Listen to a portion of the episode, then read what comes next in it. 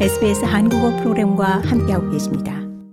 4명이 사망하고 9명이 부상당한 시월드 헬리콥터 추락 사고에 대한 중간 보고서가 오늘 발표될 예정입니다.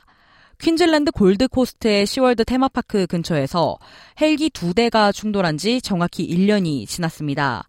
호주 교통안전국의 사고 조사에서 전문가들은 수백 시간의 비디오 영상, 3D 컴퓨터 모델링, 사고 생존자를 포함한 80여 명의 목격자 인터뷰를 검토했습니다. 조사국의 중간 보고서는 오늘 발표될 예정입니다.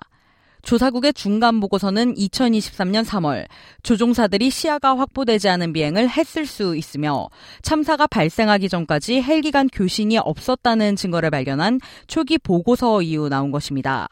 사고에서 아들 레온과 함께 살아남은 생존자 중 한 명인 위니드 실바는 채널 라인과의 인터뷰에서 사고 당시의 기억이 아직도 생생하다고 말했습니다.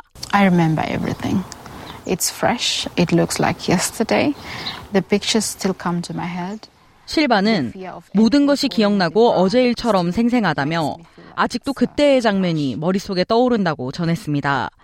이어 땅에 무언가 떨어지는 것에 대한 두려움 때문에 아직도 추락 사고가 일어날 것 같은 기분이 든다고 덧붙였습니다.